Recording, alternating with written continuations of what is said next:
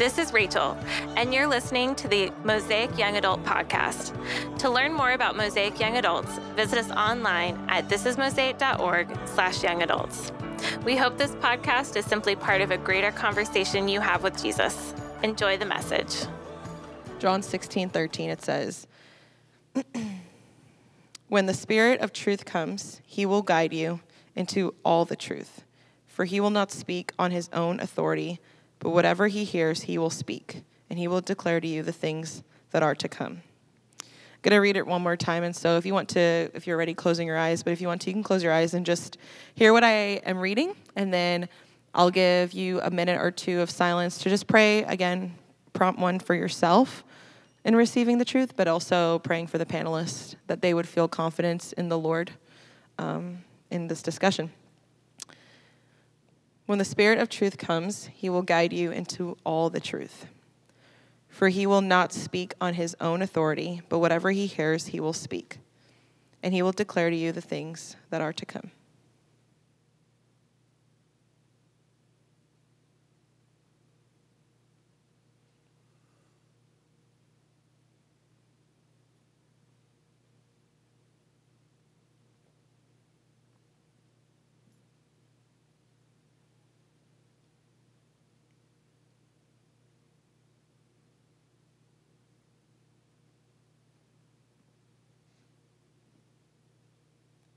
I'll invite the panelists up and then I'll pray for us.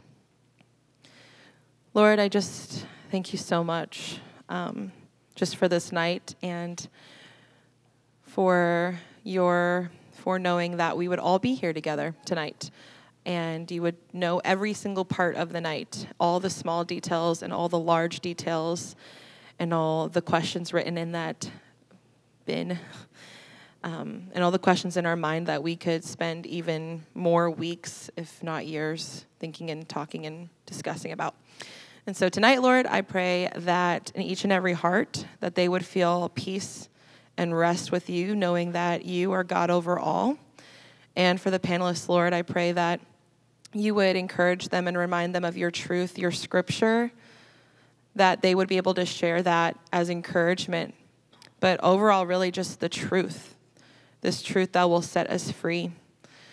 Um, and I pray again for us that each person, panelists, myself, people listening, um, every person here, that you would open our hearts and open our minds and make us make our postures ready to receive um, everything that you want to do tonight. And even though that might bring a lot of conviction or it might bring thought provoking um, thoughts that maybe we don't know how to really run off of, or we might feel like our question didn't get answered, or we might feel like we have secondary thoughts about it. I just pray, Lord, whatever the next step is, whatever you would want us to do, that we would rely on your Holy Spirit as we do right now during this panel time. So we're excited, and again, just speak right to us um, and let us know your truth. In Jesus' name, amen. All right.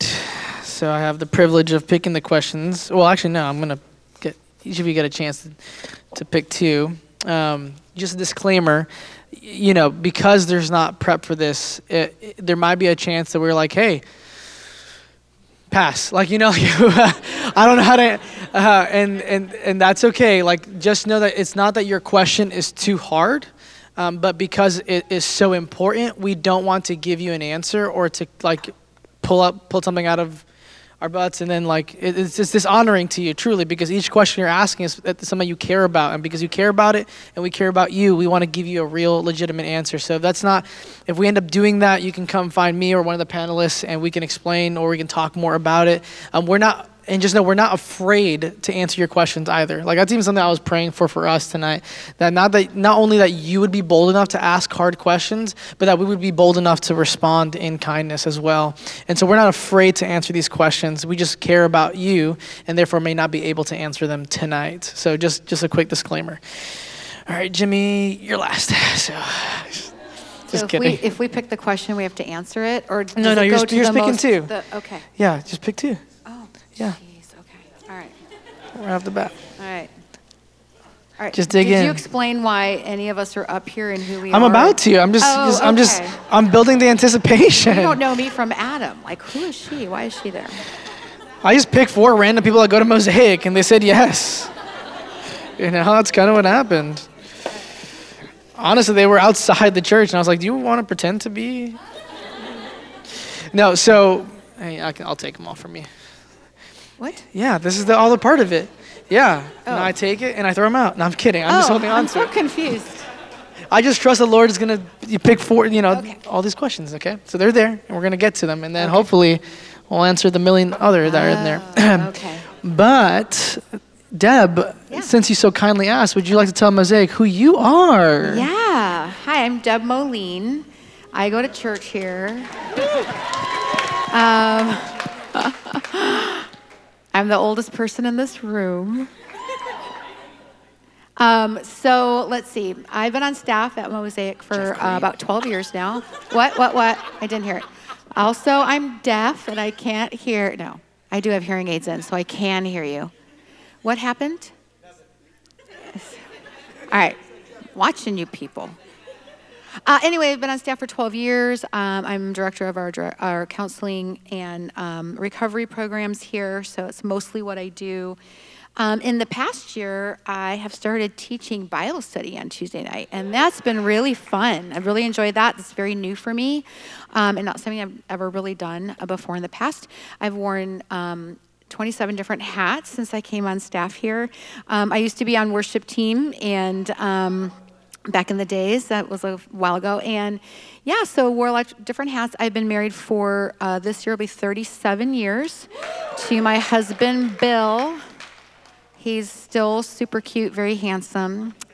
And um, he um, he is not here tonight. I did invite him. I'm like, hey, do you want to come and answer random questions on a panel? He's like, no, I really don't want to do that. So, um, and we have four children uh, Caleb, Corbin, Courtney, Christiana, and they range in age from 34 to 26. And only one of them is married. My youngest one is married. Um, so, and right now, the love of our lives is our dog Remington. And he, if you know me at all, I will tell you about him all the time. So cute. I don't know. Is, is that enough about me? Okay. On to Jen. Hello. I'm Jen. Um, thank you. wow, that's really that's very touching. I need to come here and say my name more often.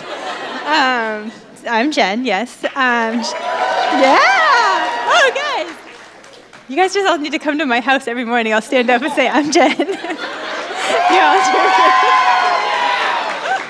Oh, yeah, you guys are awesome. This is why I love serving at Young Adults. Um, I love you all. I have been serving here at Young Adults since remember May-ish, maybe April, not sure. Um, and it was one of the highlights of starting 2021, or of 21, is being here with you guys. Uh, I my family is back there in the corner. Um, I am married to Kevin, and woo, yeah, Kevin. Um, he's on staff here at church. He is the creative director, and uh, we have three. There's Rowan and Finley and Orion, um, and yeah, we I homeschool them, um, so we spend a lot of time together, and I love it. I love homeschooling. Uh, I went to school for art majors, and yeah, I love reading and outside and adventures. My friend, Yeah, she knows. I grew up in, I was born in Canada. Not as many cheers after that. I know. Maybe right now too. I don't know. Except, did you see the truck in the in the parking lot has a huge Canadian flag in the back of it? It's not mine, but I have a little wallet with the Canadian Do you flag on celebrate it. Canadian Thanksgiving? I do. Like I've heard that's like a separate yeah. thing. Yeah, Okay. it is. It's uh, Columbus or the new name for that um, weekend. Uh, yeah, it's October 9th or 10th is usually, sorry, uh, I don't remember. I don't want to mess it up and I get, All right. I'm just kidding. And this is Jen. This is what happens when you unscript us. Yes. This is what happens. I'm okay with it. I'm enjoying it. Uh, Jimmy. This is What's how up, we y'all? cheer on everybody now. I'm not even going to say my name because I'm afraid this is not going to be as amazing as yours. Let's see. Let's see. Hey guys, my name is Jimmy. Uh, well, thanks, guys. Um, so, a little bit about me. I am uh, married to my wife, Allison. We've been married for about five years now. Um, so, uh, we have also a about to be a two-year-old daughter come next month. Uh, so, uh, what I do here on staff is I get to oversee our learning spaces and our classes uh, related to our Bible study and uh, Christian belief class, which we just finished uh, just now. So, Will Schaffelberger got to teach on the doctrine of the, of the Trinity and everything. He loves attention and he loves credit. So, uh, I get the privilege and honor of getting to oversee that and getting to teach. Uh, I actually got to teach here at Young Adults a couple of times here, and uh, I missed that. Uh, sadly, I'm finishing up my master's degree, so that's taken away my time, but I look forward to being back here.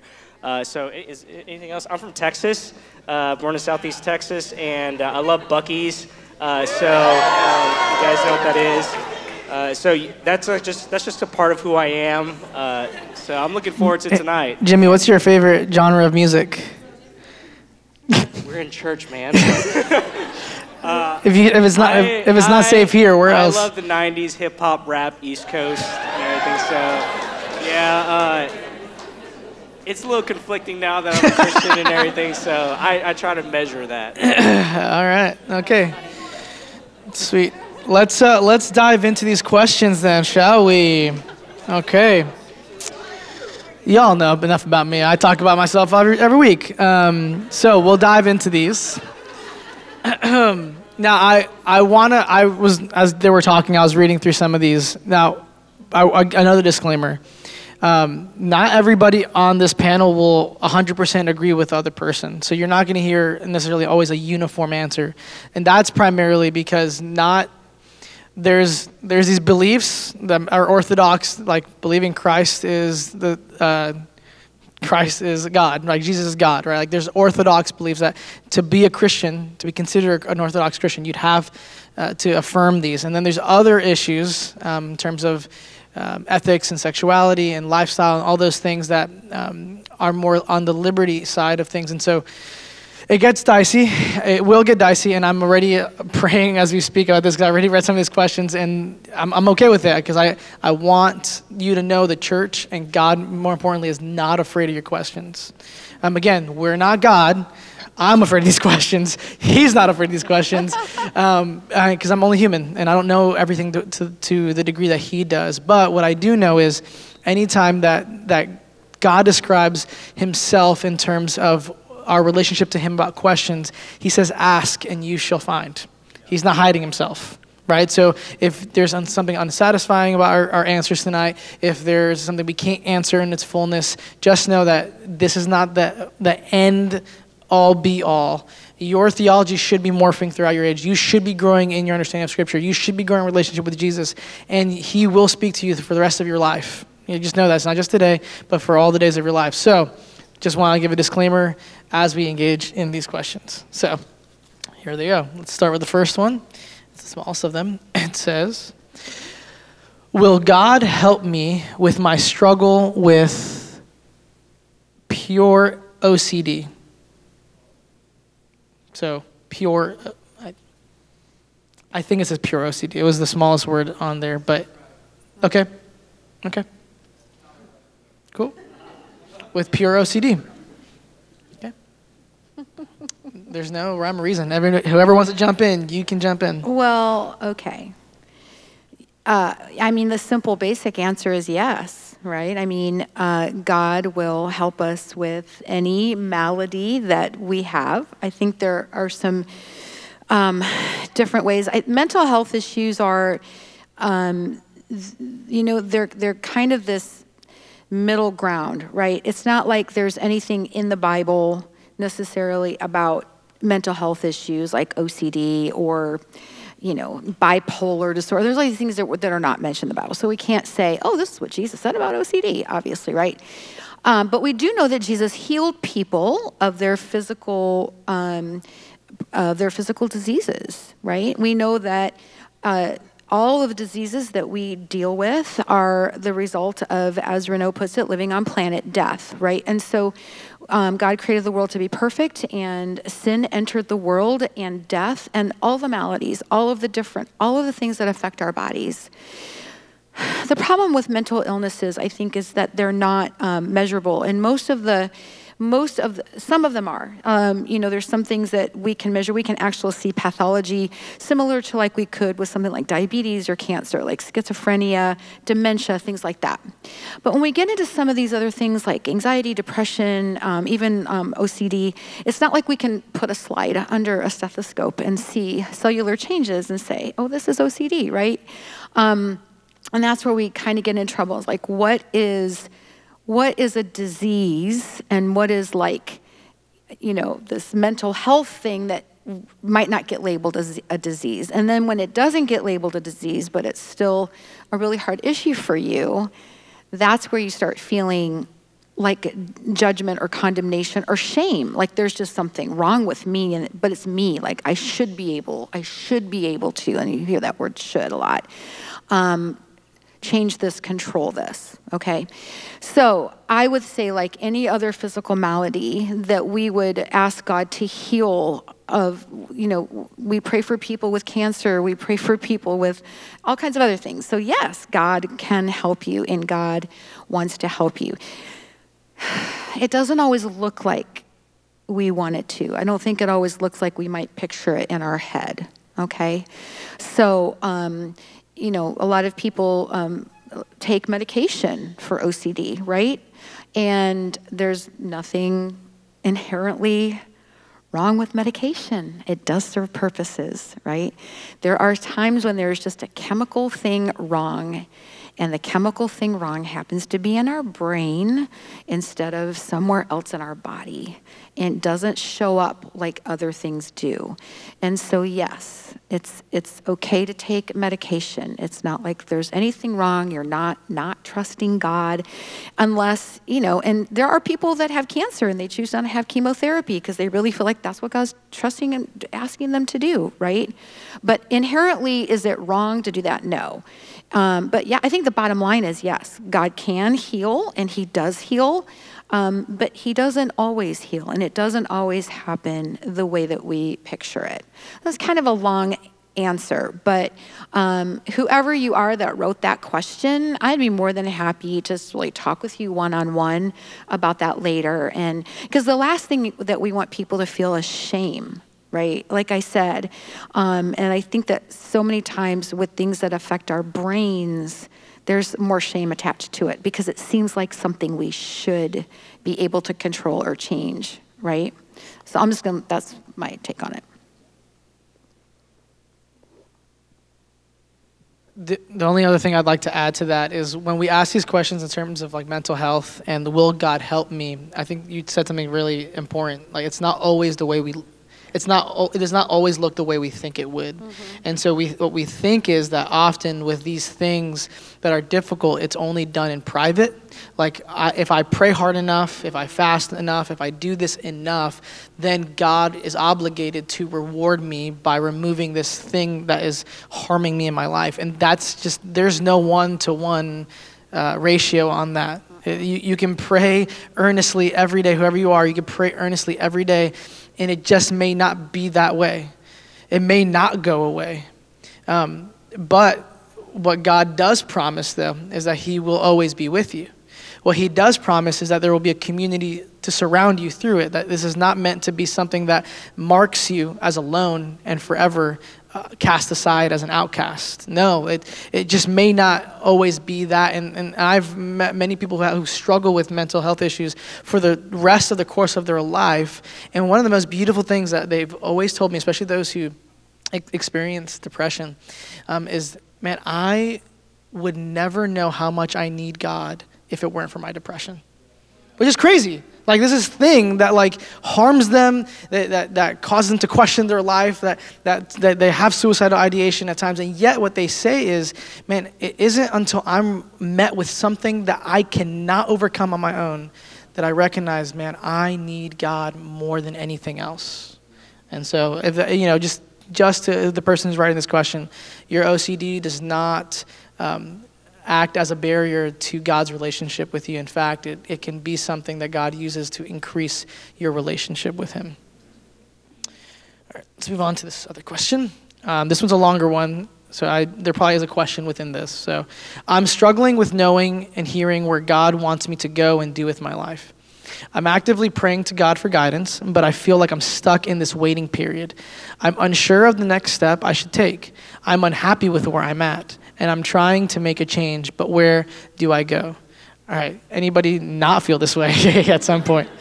Um, I think I think in and whoever this is, just know I'm I'm not trying to butcher your question, but I think if I'm trying to summarize this question, um, how do I know what God wants for me, and how do I know how to hear what He wants from me?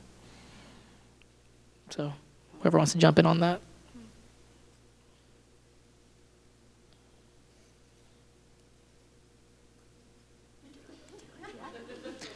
Um, I think a lot of times we all struggle. We want like that clear path and the clear door and the like everything, all that, you know, we pray, the door, Lord, close the doors and make this way. And we like wait and we wait. And I think sometimes we get so caught up in that, that like when we think about it, like the Bible is God's revealed will to us.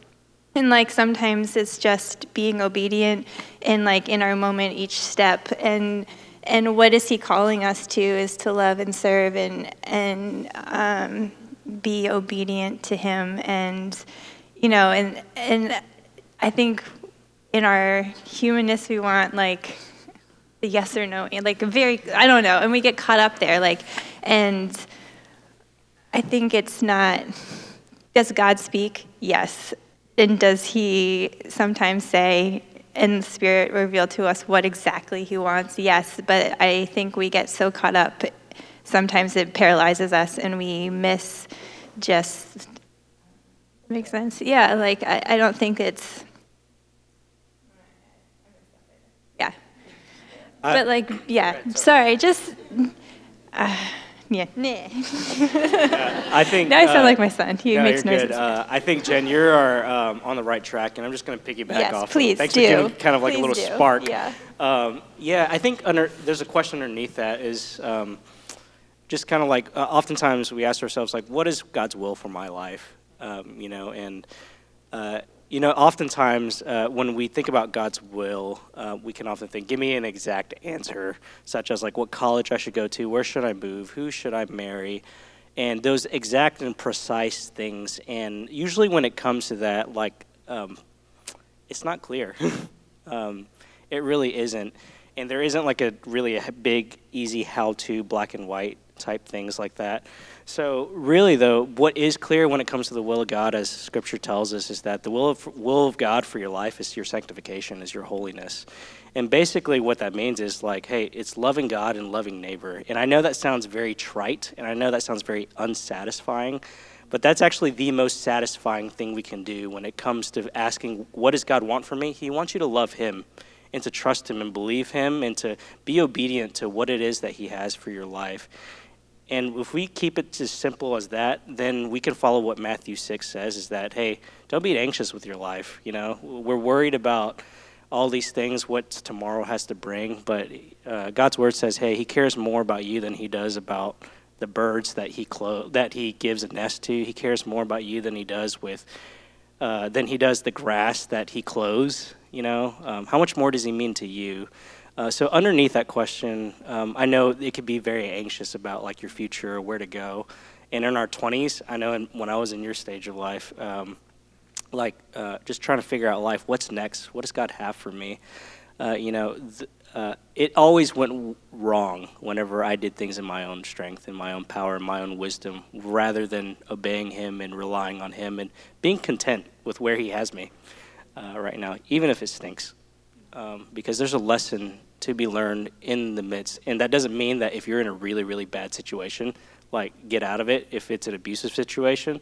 That's not what I mean, but being content and uh, resting in Him, uh, no matter the circumstances that you're in.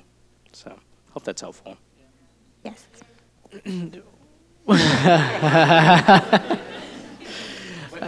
Nah, you give me a started it. heads You took it over. Yeah. I, I think one thing that I also, and this is not something I'm great at, and I can't say this with 100% clarity because I'm similar age to a lot of you here, um, but something that I've gleaned a lot of wisdom from mentors and, and people who've discipled me is like we get we get so caught up with asking this question as if if we don't get this right, then the world will end. And then in 10 years, it's like, wait, that was what I was worried about? Or like when, you know, I think about my marriage to Rachel now and how the difficulties come with that. And if I don't get this right, will I be a good husband later? And then I think about those who have kids and they were like, I'm just, I'm just trying to teach my kid how to put his pants on right. Like, and he doesn't listen to me. Uh, I'm not worried about my marriage right now. I'm worried about how to be a parent. And like, there's always, I think, there's always going to be something that's going to tempt you to believe um, two things. One, that you are the center of the universe. And two, that if you don't get the life you want, it, the life that you lived wasn't worth it. And neither of those things are true. Um, and so it just reminds me, again, Matthew 6, at the very end of it, he says, um, Seek first the kingdom of God and his righteousness, and all these things will be added to you. And all he's really saying is, if you seek me, there will be nothing that you like like psalm 23 says uh, the lord is my shepherd there is nothing that i will end up wanting because i find it all in him um, again that can sound really religious and trite i think as well but the more i come to like constant difficult forks in the road the more the forks in the road serve as a reminder that man god really does have it and if i do it in my own strength like you said i end up trying to carve up a third option and then end up making my life even more difficult because it's not even on the road. it's like off road. And I just want to throw in there too, like it's it's it's can be a lot more simple, right, than than you're making it. So um, there's another verse that came to mind for me, uh, which is in the Old Testament, and I'm terrible with references. This is the one thing I want to work on this year is be better on references with scripture verses. But um, you know, it says, "He's showing you a man what is good for you," right? To do justly and to love mercy and to walk humbly with your God. You can do that wherever you are. I think sometimes we get so we get caught up. What's God want me to do? Well, yeah, He wants us to love Him, love our neighbor, wa- you know, do justly. But wherever we are, whatever vocation we're in. So, what are you good at? What do you like to do? What do you want? Like, you can get a job and then you just serve God. Like, that's what all the New Testament guys did. They all were tent makers and farmers and, sh- and fishermen.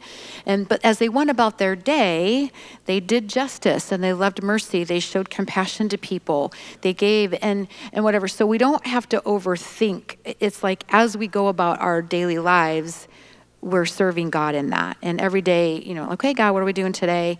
What's your purpose and plan for me today as I go about my job, you know, as whatever my, my job is that I'm doing, whether it's glamorous or not glamorous. And if there's a job that you want that you don't have and you're like, you want to do something better or you want to rise up in that job or you want to go through ranks, there's nothing wrong with any of those things. Those are all because wherever you are, if you get up here and you make more money and you can be more generous, you can give and help the kingdom of God that way. So we don't have to overthink it. What are you good at? What do you love to do? What do you what are you passionate about? Yeah, do that, and then do those serve God while you're doing it. Sorry, I was just gonna uh, piggyback too on what Jimmy said. Like, I think that we can, you know, what we're supposed to do in life, and those are all things that we're supposed to think through. But like, to really be filled and find contentment is filling yourself with the Lord and letting Him be the ultimate thing that you're looking towards. And so, getting in the word and letting his truth and his wisdom fill you and overflow into all the areas of your life like it will become clear and there won't be questions probably. I mean you'll still question it but keep coming back to the lord and praying and reading your bible and letting his truth and his wisdom fill you because when your eyes are fixed on him and you see that he is your satisfaction and he is your provider and he is all these things that you're looking for to make decisions, then it you're, he guides you and he will show you the way. There are two questions in this pile that probably will take the rest of our time, so I'm going to throw up an easier one, I think, for us, and then we will we'll wrestle through these next two. But um, I enjoy this question. partly because I think you might be asking this, I could be completely wrong, but you're asking this as a dating question. But what is the easiest way to ask someone if they know Jesus?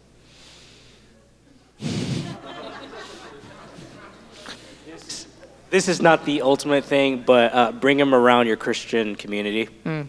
They'll they'll get found out really quickly. Oh, gosh. is that what Allison did with you? She brought you around? We were actually uh, we met in church. Oh, okay. Uh, so that helped out a lot.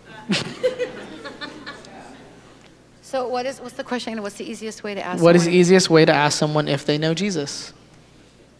Isn't that the easiest And it could not be a dating question. It could, ju- it could just be like an evangelism question, too. Like, I don't want to waste my time evangelizing someone who knows Jesus. Oh yeah, is- and my answer was uh, was a dating context. Yes. Yeah, that's sorry. So it could be. I, I'm just, I'm just, I'm just adding context to this. I, I could be wrong. I'm so sorry if this is you and I'm completely missing the point. maybe they, it's not my question, but maybe they just don't want to say like, "Do you know Jesus?" Yeah, so I, yeah, that makes sense. Way to not be super creepy. Right. Yeah. I think it's always good to ask people like, "Hey, what do you think about such and such? What are your thoughts about?" Mm. Like, have mm. you know, you have, like, what do you think about like Christianity and people that follow Jesus? Like, what are your thoughts on that? Mm-hmm. And then just kind of see where it goes from there. I mean, that's not quite as stark and blunt, I guess, as, "Do And you I know think- Jesus?" And I think like if you if you really want to know if this person knows Jesus because you want to be in friendship or relationship with them, um, you got to ask them way more questions than this one. Like you'll get to that eventually. Like when I talk to people, I'm not. That's not the. That's not the first and only thing I think about. But I'm. If I want to create a like if I'm in Chick Fil A or wherever or in Chipotle asking for food and I'm standing in this long line with someone, I don't look to the person next to me like, I wonder if they know Jesus. Let me ask them. I'm just like, long line, huh? You know, like, and just start off that But way. this could also be like an evangelism, like how, like how do I know if somebody like it could be an evangelism question too. But I'm on a date with you, I already know that you know Jesus. I don't want to ask that. So that's, like, that's why I think it's. Yeah, maybe, Maybe- it's an evangelism question like uh, if I how do I know if somebody if I should witness to somebody or if I should share the gospel. That could be another way to look Mm-hmm. At it as well. Part of I mean, like, you ask. just could ask too. Yeah. You could just ask them, Yeah. and and then spark some conversation. Or and if they say no, then say why not? What are your thoughts? Or I don't know. I think we get afraid, and sometimes we uh, overthink it, and it could just be as simple as asking. Conversations, dialogue. Yeah. Yep. All right. Um, so we're gonna we're gonna try to answer this question, and if we feel as a panel this is a, a pass, not because we don't care to answer it or because we don't really have an answer, but we want to have a bigger dialogue. That's fine, but it is one that I think is important, and, and I'm not surprised that we've gotten this question. Um, do you believe that a man and another man cannot fall in love, get married, and act on their desires? Why or why not? Why is that so bad?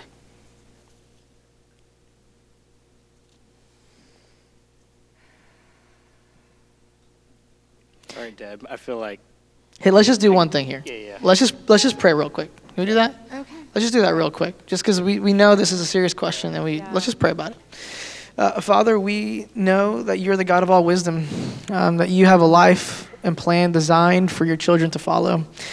Um, but we know that we can sometimes miss the mark, and we mean the best, and, and yet we can answer out of preconceived notions, out of feelings or understandings. But Lord, we just ask that your Holy Spirit would speak here clearly tonight, um, both to the person who wrote this question to their heart, um, and to us as panelists as, as we seek to try to answer this question. Um, we're not the final authority, you are. Um, so that's all we petition to you to God, just speak. Speak tonight, speak to your people, uh, because your word is the final say, not ours. In Jesus' name we pray. Amen. Thanks, Caesar. Um, I guess I'll get started. That's all right. Um, yeah, uh, I want to uh, answer this question with sensitivity, um, but also truthfulness as well. Um, so it's a delicate balance uh, because I know we may have friends or family members who um, uh, who struggle with homosexuality and everything. So I want to be very kind um, kind and also truthful as well. So, to begin to answer this question, we kind of have to first start with just who God is in the first place. Um, is that God is good, um, that He is love, that He is just, and that He's also our creator and judge.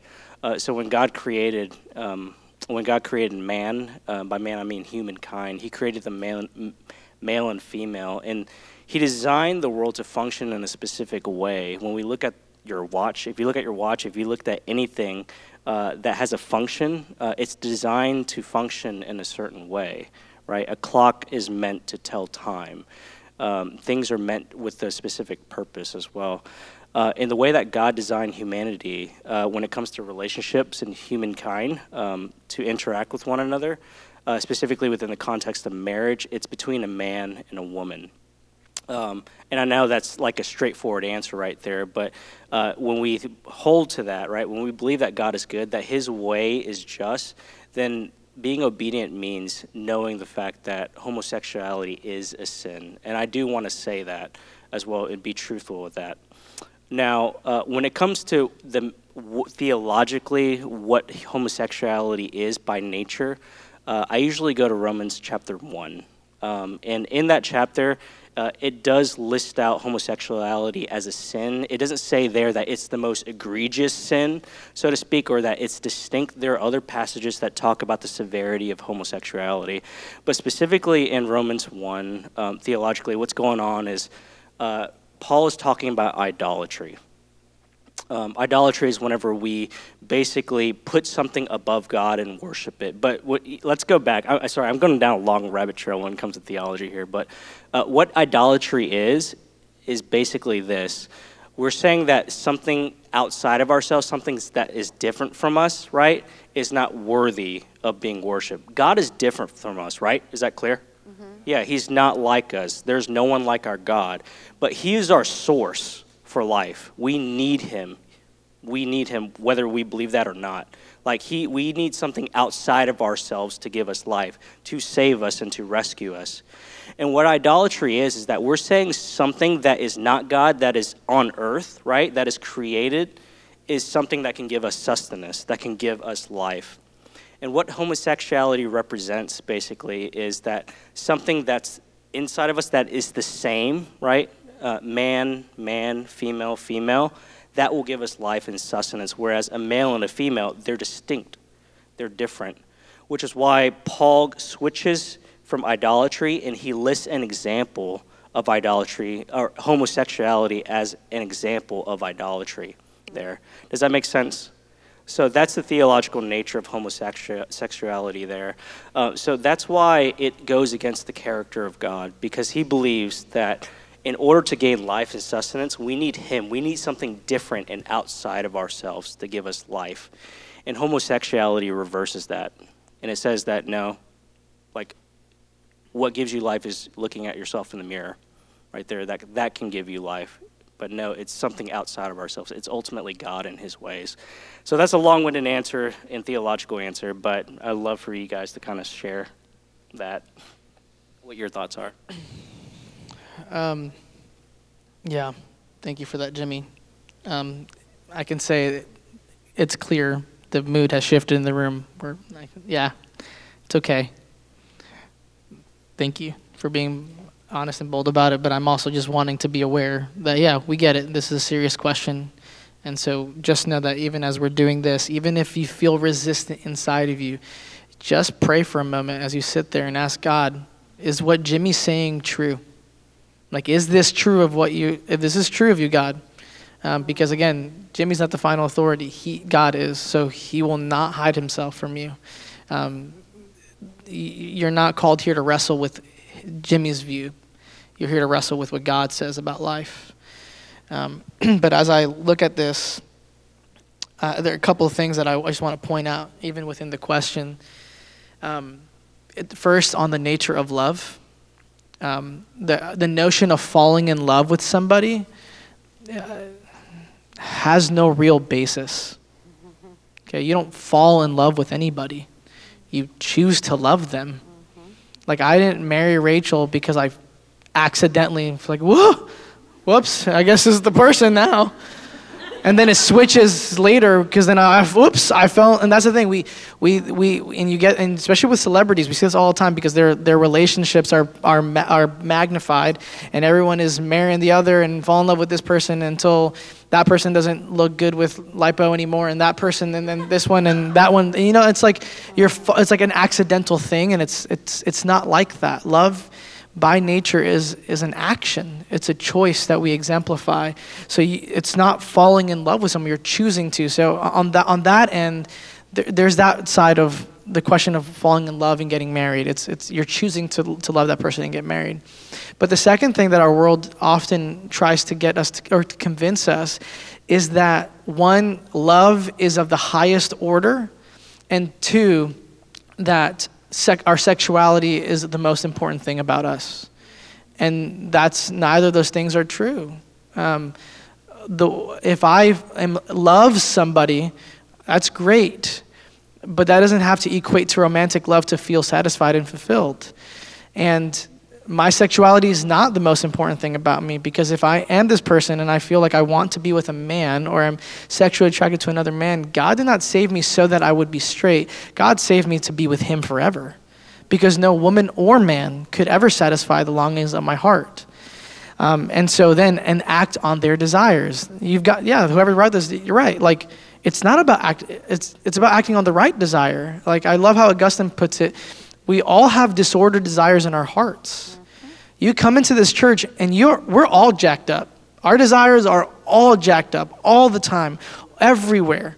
It has not, and not, and not just in romantic love, in friendship, in, in the things that we yearn for. It's jacked up. And so, God, in His kindness, through the Holy Spirit, through the sacrifice of Jesus, begins to reorder our loves. We just resist Him on, on it because we think we're convinced, because of what the world says and because of what our hearts long for, that the, that the way that we view our lives it should be is greater than what God has designed it to be.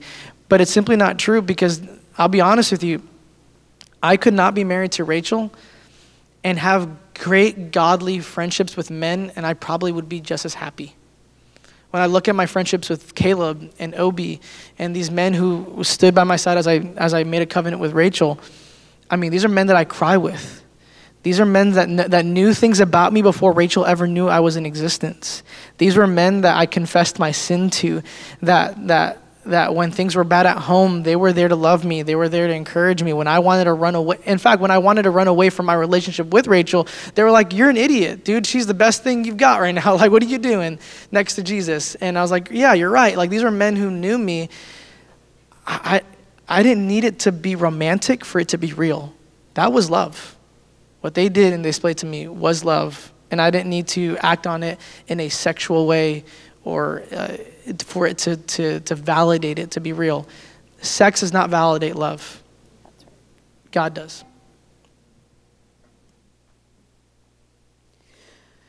Um, I would like to just add in, and this uh, kind of goes along, uh, first of all, with what Jimmy said, in that um, we have to look at, you know, how did God, what did God create, right? He created a man and a woman, and why did He create sex? What is the purpose of sex? A man and a woman come together, and they're intimate with one another, and then there's something that is created. Um, that is conceived, if you will, that comes out of that. So, in the physical sense, with a man and a woman, they come together, it's procreation. They're having, they're creating a child. That woman could not do that on her own, that man could not do that on his own. They had to come together to do that. And he designed it this way. Um, you know, in the New Testament, we talk about um, we are the bride of Christ, and it's an illustration of God's um, relationship with us. When God has a relationship with us and we are intimate with God, there's something that is conceived and born out of that relationship. And God is different than us, right? And so together, things are things are conceived. And usually what that is is there's new birth and growth in our lives but it's also us winning other people to the lord right? So it's an illustration. And the, the bottom line you guys is that um, is that whatever god designed satan wants to pervert. And it's not just homosexuality. It's sex outside of marriage. It's pornography. It's all sexual immorality. It destroys not just your spirit, but your body. It eventually destroys your body. Why do you think everybody and their brother has to buy Viagra and Cialis these days? We're misusing the things that God gave us.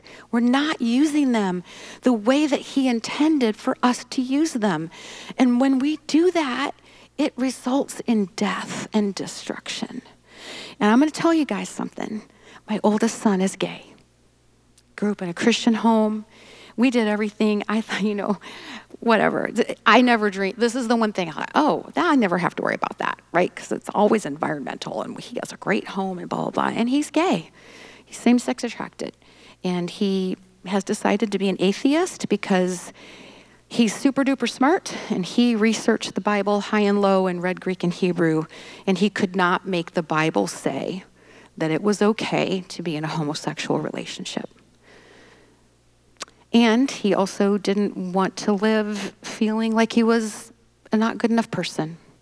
And so he is right now not walking with the Lord. Now, I know this. I know God has a plan for his life. I tell you that to say, I'm not sitting up here as someone who is not affected by this, okay? People ask me all the time, what are you going to do if he gets married? I'm like, you know what? I don't need to worry about that right now because he's not getting married. And God will give me the answer and the grace to get through that. But I love him and he knows we love him and he's part of our family. We have not kicked, we don't kick him out. We don't, he's, that's not what this is about.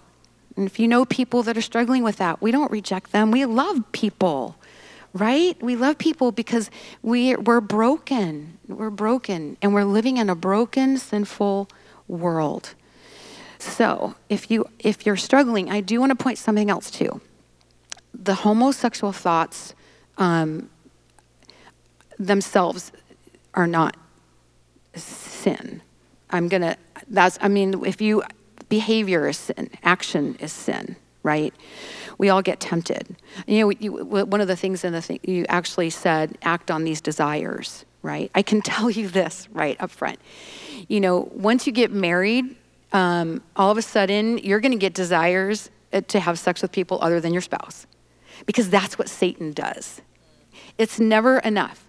You're going to always be tempted, and so that's why we don't act on our desires, because they're not always godly right? Um, so, anyways, that's just, I guess that's what I want to say. If you're struggling with homosexual thoughts, desires, whatever, once again, we would love to have one on one conversations with you. And um, everything is always confidential and no one's going to rat you out. I will tell you one thing that when we are struggling with any kind of um, habitual sin uh, like this, whether it's any kind of sexual sin and, you know, even some other kinds of addictions, the very best thing you can do is confess it to somebody, confess it to another person. James 5 says, confess your sin to one another that you may be healed. That's what brings us healing. It's not necessarily God knows our sin, and yes, we confess and we repent to God. Um, but what brings us healing is when we actually humble ourselves and we confess our sin to another human being. Um, and then, you know, we pray through that and we repent. So that is what I have to say about that. All right. Um, yikes, that took a lot longer than I thought, but I'm glad we did. Um, here's another fastball. if if Jesus was Plan A, this is gonna be you, Jimmy. So just kidding. or whoever it is. I, I mean, Jen. How about this, Jen? If she.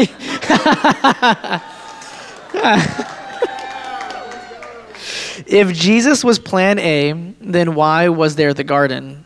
Were we set up? It's a very leading question. I. Jen, it's all you.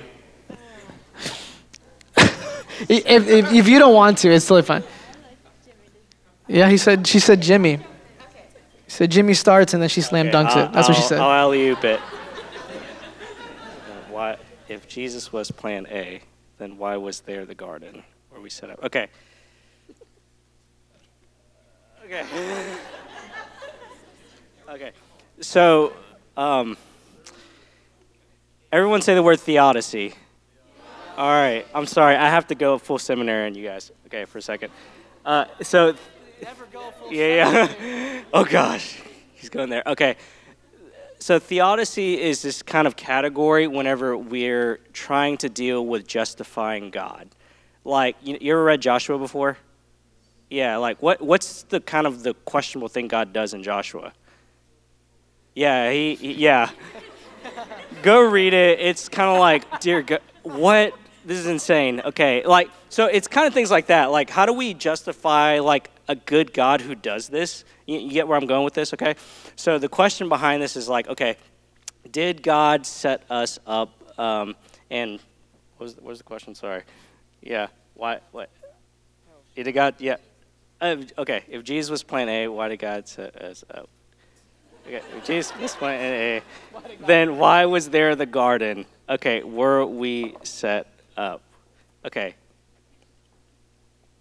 Man, alley please. Jen, do you have anything? I'm trying to think. Where we set it? Yeah. Yeah. Jesus. right? Because you're Yeah, we're dealing with sovereignty. because most people would say Jesus' plan B, right? Because there was the garden and then they fell and God was like, "Oh my gosh, now I need another plan." Okay, I guess Jesus will come and die. Right? And then so we say no, there was always this was always the plan. Okay, so got it. Jesus was plan yeah, A. yeah, yeah, okay, got it. Does that make sense? Yeah, yeah, yeah. Okay. So, okay, Jesus was not plan B, he was always plan A. So, think of it this way when we think about like God's sovereignty, uh, or we think about the will of God, we mentioned that uh, earlier when it comes to what's God's will for my life. There are two senses to God's will, okay? Right? When we hear the word a will of God or we read about it in the Bible, there are two ways that's used. There's this one will where we call it the moral will, okay? So, what's God's will for your life? It's to live for Him, it's to be righteous, it's to be sanctified, and to love God and love neighbor. Is that a choice that we can do? That we can act, yeah, that we can, yeah, we're called to do that. That's God's will for your life, is to be obedient and to trust in Him. Now, there's this other side of God's will called His sovereign and divine will, okay? Uh, and here's the thing about that. Uh, there are parts of it that we know that one that he sent his son jesus that one day he's going to come again and that he's going to make all things new. We know that's clear because he's revealed that to us in his word. Uh, but there are other parts about his divine sovereign will that we don't know. Um, so in deuteronomy 29 29 it says that the secret things of god belong to who? It belongs to god and those are things that us as finite human beings that are imperfect, like we have no business knowing because God is in control of all those things. And He's greater than us, and He has a plan that, the secret plan, the secret will that we are not privy to, but we trust that He is ultimately good. So, bless you. Yeah. Um, so, Jesus was always plan A, uh, but whenever we sinned, we did break his will in the moral will sense. But we didn't, how do I say this, like divert God's plan or change his plan. Like God is always known, he's unchangeable, uh, he knows all things. Um, so I hope that makes sense. Jen, do you have any thoughts? Yeah, no, I think that is all great. And I think I backed off, to be completely honest, because you start thinking, like, oh, what is the deep theology in this? And I don't know if I am, I'm not a scholar in theology. And so you think, I don't know the answer to that. Like, I do, I think, but uh, do you know how to say it out loud? But I just wanted to say, like, things like that, I think we can be so thankful that there are people out there that have searched and have done the research, and you can go find those answers. But also, for me, I just wanted to encourage you like, if you don't know the deep theology, like, to, you're not, like, God has given you His Spirit, and you can go into His Word and you can read and let His Spirit reveal Himself to you. And, like, so I can, you know, I just wanted, I know, I just wanted to encourage you, like to feel, not feel like you're below an answer like that, or to think that God's word can't speak to you, and to bring that question to Him and just be like, God, I'm going to study Your word. Could you show me? Can you show me? Can you speak to me? Um, because I can read through. I know that Jesus was Plan A, and I can read the Old Testament and I can start seeing, like, you know, in the New Testament it says that Jesus opened the book and he said, This is how it was pointing to me all along.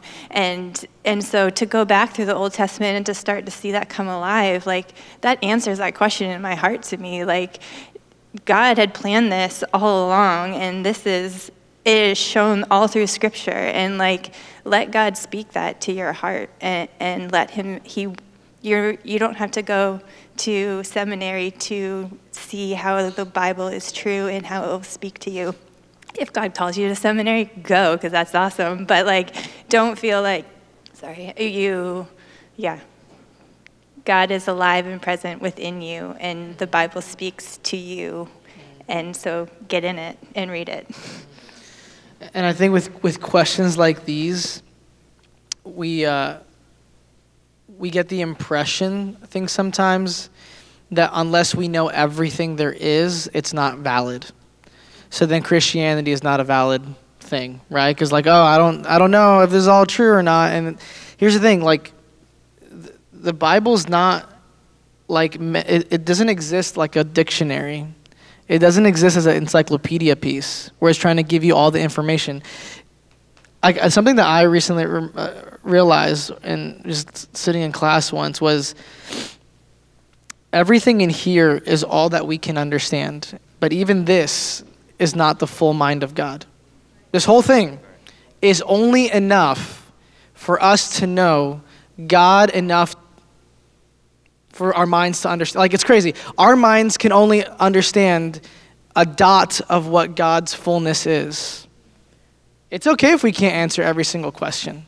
It truly, that isn't why it exists.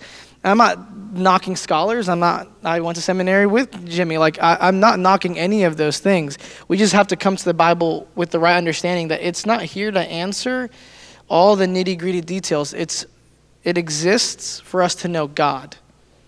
When we ask these questions, sometimes it tries to boast our info and that we know more or that there's more validity to it. it that's not why it is. So I would even encourage you to, again, like, like Jen and Jimmy, like coming to the Bible for answers is okay, but may we come to God's word more to see Him um, than we are to answer some of these questions because that's the more important part. Um, because in heaven, I promise you that question is not going to be a worry to you. Oh, how did Jesus do it? Or why did, we, what, did you set us up? He's like, you're in heaven. That's what you're really worried about, you know. And uh, is not to, to downplay that, those questions, and it's okay if you're a thinker. God made you that way. But just want you to know um, lean more into what his, what his word reveals about him than worry about knowing every single minutia of every single word of Hebrew and Greek and all, knowing all those things, because none of those things will add to the days of your life or your salvation. All right, well, it is 9.05. Uh, well, I'll let you all decide this. Uh, do y'all want one more? All right. No. I had these on there. Another but, opportunity to step on a landmine. Yeah. It's great. I'll be here for another four hours. All right, Jen. Two more. Holy cow. All right, Jen, pick it out. Some of y'all are trying to go to Chili's. Pick an easy one. Oh, okay. There's two right here. We'll see what happens. All right, Lord. Oh, this is it's a front and back. Holy cow. Okay.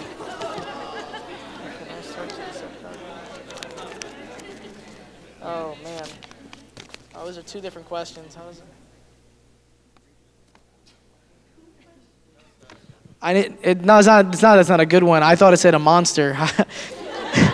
it's mentor. it's, uh, this is a good question, but uh, the, this other one um, I think is the one I want to go with. Um, here's what it says. This is a land, it's not a landmine, but it's going to take some time. Because um, it's really it's a really good question. I think a lot of us struggle with this. How can I start to accept God's love when I feel unworthy of it? Most of the relationships I've had that I thought were loving were abusive. How do I separate those experiences from God's love and be open to accepting that?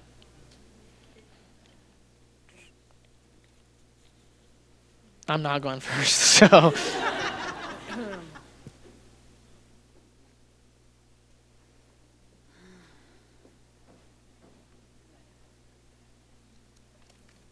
Uh, I'll get it started. I'd love for you guys to share. sure. Um, so, uh, so uh, I love my dad, and uh, and uh, he's a great guy and great man. But he we didn't always have the greatest relationship, um, and and that affected me for a long time. Um, and I still have some daddy issues now. I think I'm still working through, um, and whether I'm aware of it or not.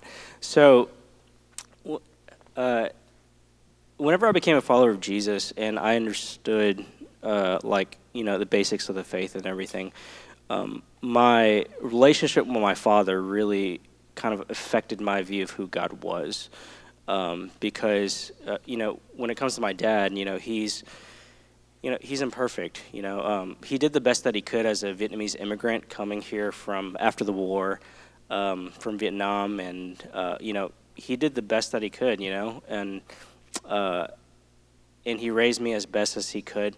But however, um, there are deficiencies in his parenting. There were times when uh, he was working a lot, uh, working as a fisherman, working as a shrimper in the Gulf Coast, and would be gone for a month. But then would come home, and I, he was basically a stranger to me in many ways, and um, was. Uh, he didn't abuse me, but over over oftentimes um, he was just very harsh disciplinary and high expectations. Um, you know, high expectation nation dad. You can uh, Google the memes. Um, and uh, but you know, uh, as a follower of Jesus, like that, my view of um, God uh, was really kind of tainted uh, in many ways by my earthly father because of his imperfections and his just who he was basically. And I don't blame everything on my dad. There parts of it, a lot of parts of it were me as well, my sin and my immaturities. Um, but really, though, um, I have to go back to this: is that there's no one like our God. Um, that He is different, that He is distinct, and that He is not like any one of us. He's not like anything on this planet, uh, and that He's actually the best parent I could ever have, my Heavenly Father. Um, and even though my my earthly father is meant to be a reflection of him, he doesn't compare uh, to my actual heavenly father. Um, and whenever I understood that, that like that I can't put that on God, uh, that's whenever I really, really understood that my heavenly Father is perfect, that He is love, um, that throughout all of my life He carried me and He He protected me. He um, provided for me, um, actually, even through my earthly father as well, um, despite his sin, despite his imperfections and everything. So, um, so yeah, when it comes to just relationships and how that can affect your view of God, just remember that uh, there's no one like our God. He's distinct. And that's why our faith is so great, is that we trust in something and someone who is not like us and who's great and powerful, but ultimately good. And when we understand that, we can actually receive God's love. Um, so that was my experience um, in that journey. So.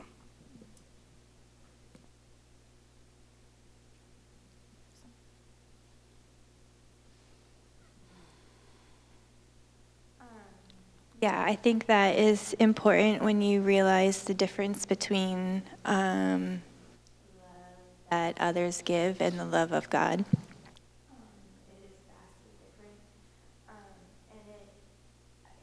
Is our relationship with God is that a relationship, and I think that when you start to work on that, and not to make it seem like it's work you need to do, but when you put time into getting to know God and you confess all that to Him, and you make that dialogue start happening, like you grows that in you. He shows that. He reveals that to you, the love that He has for you, His constant pursuit for you. And it's like, how do you know somebody loves you when they're off over there in the corner and you never talk to them and, and you don't let them kind of in, and God delights in you and pursues you, and He wants you, and He loves you. And when you start to allow that to take hold in you, it just transforms you from the inside out.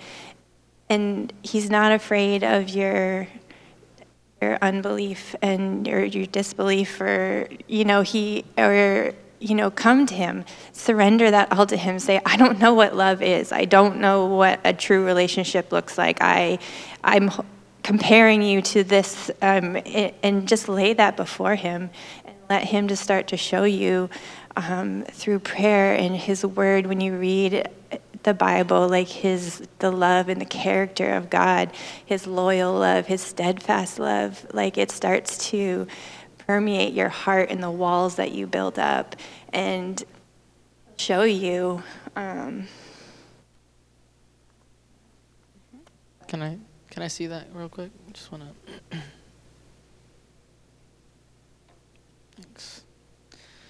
Did you want to say something, Deb? Yeah, I think that, um, you know, the question was phrased I feel unworthy. How do I accept God's love when I feel unworthy? And so, one of the things that we um, need to do when we become Christ followers, according to Romans 12, is that we need to renew our minds. We need to change the way our minds are thinking. Because our, um, okay, so our soul, which is eternal. It's not a part, like we have a brain, right? But we also have a soul, uh, which is eternal, and um, it's made up of our mind, which is where I think our thoughts, and our will, which is where we choose our behavior, and then our feelings, which are our feelings, our emotions. And every single behavior and every single feeling begins with a thought. So if we want to change the way we feel, we have to change the way we think. And the way that we change the way we think is referred to in another verse where it says to take every thought captive to the obedience of Christ.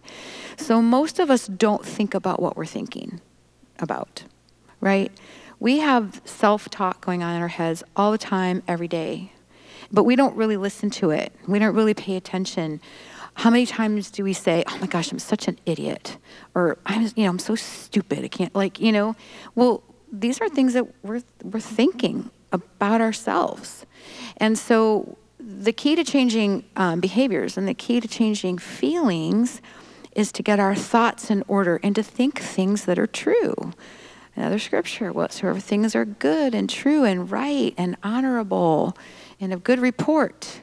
And those things are scriptures, right? If we take scripture um, and we start really trying to think scripture, um, and line up our thoughts with Scripture, then we know that we're going to measure, we're going to hit all those marks. We're going to hit good and right and true and honorable and things that God wants for us. So this would be my one little practical tip for helping to change that feeling part feeling unworthy is to go to scripture and find scriptures about your worth to God as a person. And they're in there. You can even just Google them. Um, you know, my specialness to God. There's a verse in the Old Testament that says that God like rejoices over you with singing, like He dances over you. Like there's really cool verses in the Bible about how God feels about you. And you take those verses and you write them down on index cards or wherever, and you just all day long you say them out loud. You know, thank you, God, that you rejoice over me with singing, or thank you, God, that you, you know, your loving kindness is new every morning. Whatever verses that you find that speak to you, and you, you change the thinking. You got to change what you're thinking, because that's eventually going to change what you're feeling. And when you're thinking truth, and you're thinking the truth of God's word, um, all day, every day, that's also going to change your behavior eventually as well um, as your feelings. So that would just be one of my little practical tips of like, um, I don't feel worthy, but you are worthy if you have asked Jesus to be your Lord and Savior. God looks at you through that lens of Jesus Christ, and you are worthy of His love. So, feeling unworthy or listening to Satan's lie that you're not worthy, yeah, you got to get that out of your head and put the truth of God's word in your head. Whoever wrote this, um, I'm really sorry. Like, I just need you to hear that. It's not your fault. You didn't ask for that. You didn't welcome it. So, whoever wrote this, I am truly, my heart breaks for you. But when we ask these kind of questions, we really leave it up to ourselves, right? How can I accept it? Just tell me how I can do better. It's that talk again, right? It's why you can't be loved, right? Because you didn't get it right. So you deserve it. And this becomes this endless cycle again and again and again.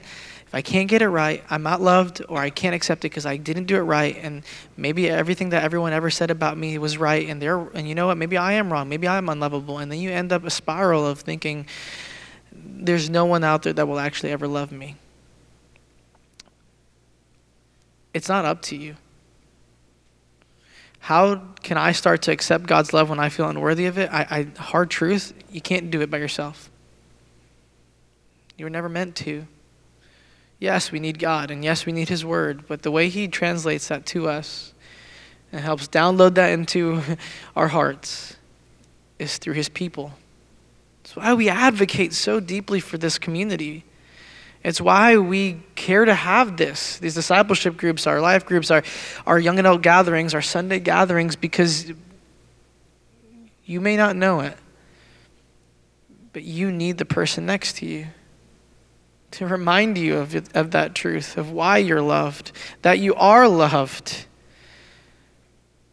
That renewing doesn't just happen by accident, it happens day by day by day. That's the thing. It's never going to be an overnight thing. And so, what does the world tell us? If it's not overnight, you have one, one of two options pretend it doesn't exist, or you medicate. Now, I don't mean by just medicine. I don't mean by antidepressants. I mean by alcohol, by Tinder, by social media, things that will just numb it down because you're just thinking, man, I just got to get to the end of the day. You can't separate these experiences. That's not what God asks you to do. Um, that's where I think sometimes the church can get it wrong, personally. We say, hey, forget the past. God didn't forget your past. He knows your entire story. And what I love most is not that He erases it, He rewrites it. As if to say everything that's ever happened to you had a purpose. As if to say that your whole life mattered enough to rewrite. You're not worthy because you say you are. You're not worthy because you think you have to tell yourself, I am enough, right? That's what they tell you. You just got to tell yourself, I'm enough. I'm enough. I'm enough. I'm a boss, babe. I'm a this guy. I'm enough. And if no one gives it to me, then they're not worth my time. That's not how it works. You're made in the image of a God that is way bigger than we could ever imagine. That's why we're worthwhile. We don't gain our worth in accepting Jesus. We're worthwhile because we're made in Him.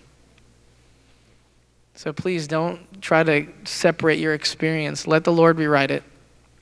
And then I pray that you will learn to accept His love as your people here. Remind you of His truth day in and day out. So I think that is it for tonight. So I'll pray for us. Thank you, panelists, very much. Um, I'll pray, and then there's uh, two other announcements I have, um, and then we can hang out here, go to Chili's, go wherever you want to go. Twisty Treat, it's warm enough for Twisty Treat now if y'all want to go. Um, but yeah, let's just pray. Um, God, this tin can represents your people's experience.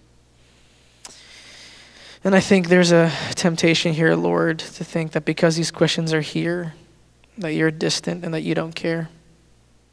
That within each word and each letter on these pieces of paper, there are probably pain, tears, and agony, confusion and desperation.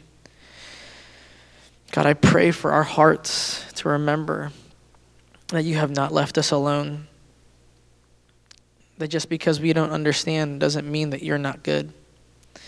That just because we don't know what the next step is doesn't mean that you don't love us.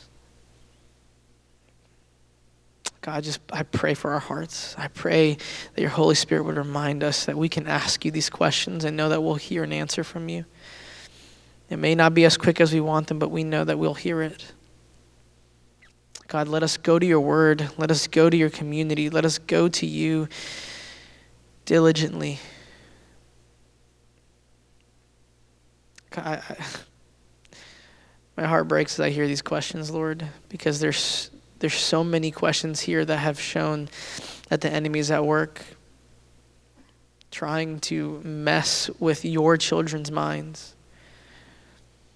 But any weapon that the enemy has made will not prevail, Father. You've promised as much. You're rewriting stories right now. You're changing hearts right now. You're making minds new right now, not because I say it, not because I pray it, not because we're the panelists, but because you're a faithful God who's made it so. Give us patience. Give us patience, Father, because we want we want a, a microwave faith, but Lord, that's not what you've promised. Faith in you is meant to be everlasting, never ending.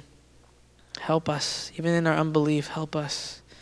Help us believe. Help us know you. In Jesus' name we pray. Amen. Cool. Um, I do have these two announcements, and I'm glad that Deb's here. So, how many of you here were here last week? Show of hands. Quite a bit of you, and some of you might have been um, to. Uh, were sitting in those um, missions breakouts, and now some of you also happen to have sit, sat on the uh, the stopping and fighting against human trafficking uh, breakout. It was wonderful. We loved it. We're very thankful for Lauren and for Caleb for what they shared their stories. But um, what I love about those things more than, than anything is not just that we hear about stories of broken people who have come to wholeness in Christ. And not just that we hear our own people, Lauren and Caleb, sharing how God has even morphed their hearts. What I love most is that when we hear a, a, horrifying story as much as sex, as sex trafficking and sexual brokenness, and then we see it in light of what God's doing, we respond. In one of two ways, we're like, man, we want to go out there and, and help. But the other thing that happens is, oh my gosh, I've been human trafficked.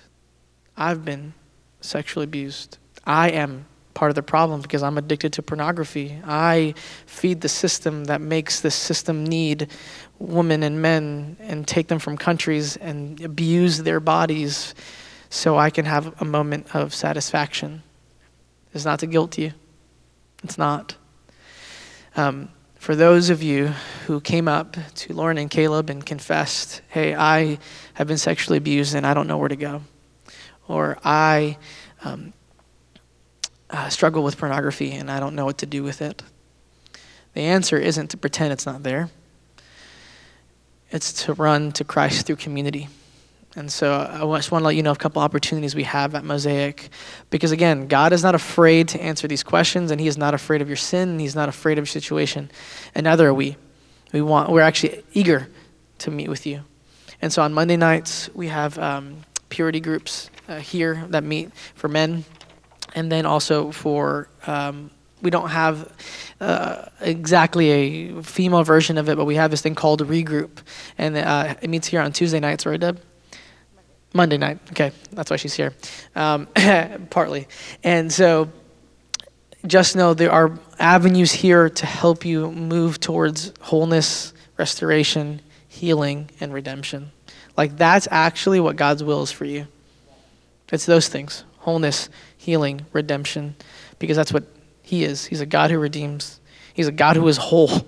He's a God who heals. Like that's who He is, and so He wants that for you. So um, just know that those are avenues for you. And for those of you who um, have experienced um, sexual abuse, um, this is for the women in the room. Uh, there's a group that meets in Claremont on Friday mornings. Um, you, you don't want to go through this alone. And uh, I, I have not experienced sexual abuse. Uh, through my experience in counseling, I have met with those who do. And the one thing that I have met, I have seen time and time and time and time again, is that whether it was the enemy or it was just the world, they were like, no one will believe me. and no one cares. And so why bother telling anyone? And so they keep it to themselves. And these are the women who are statistically hired to cut themselves, to medicate, to um, go and, and, and commit suicide. Because it's not that they don't believe this life is not worth living, it's just it hurts too much. That's not what God wants. But the only way for us to move into wholeness, into healing, is to bring it into light. There are safe spaces for you. There are. We can't force you to go there. We just want to know. We want you to know that it is there.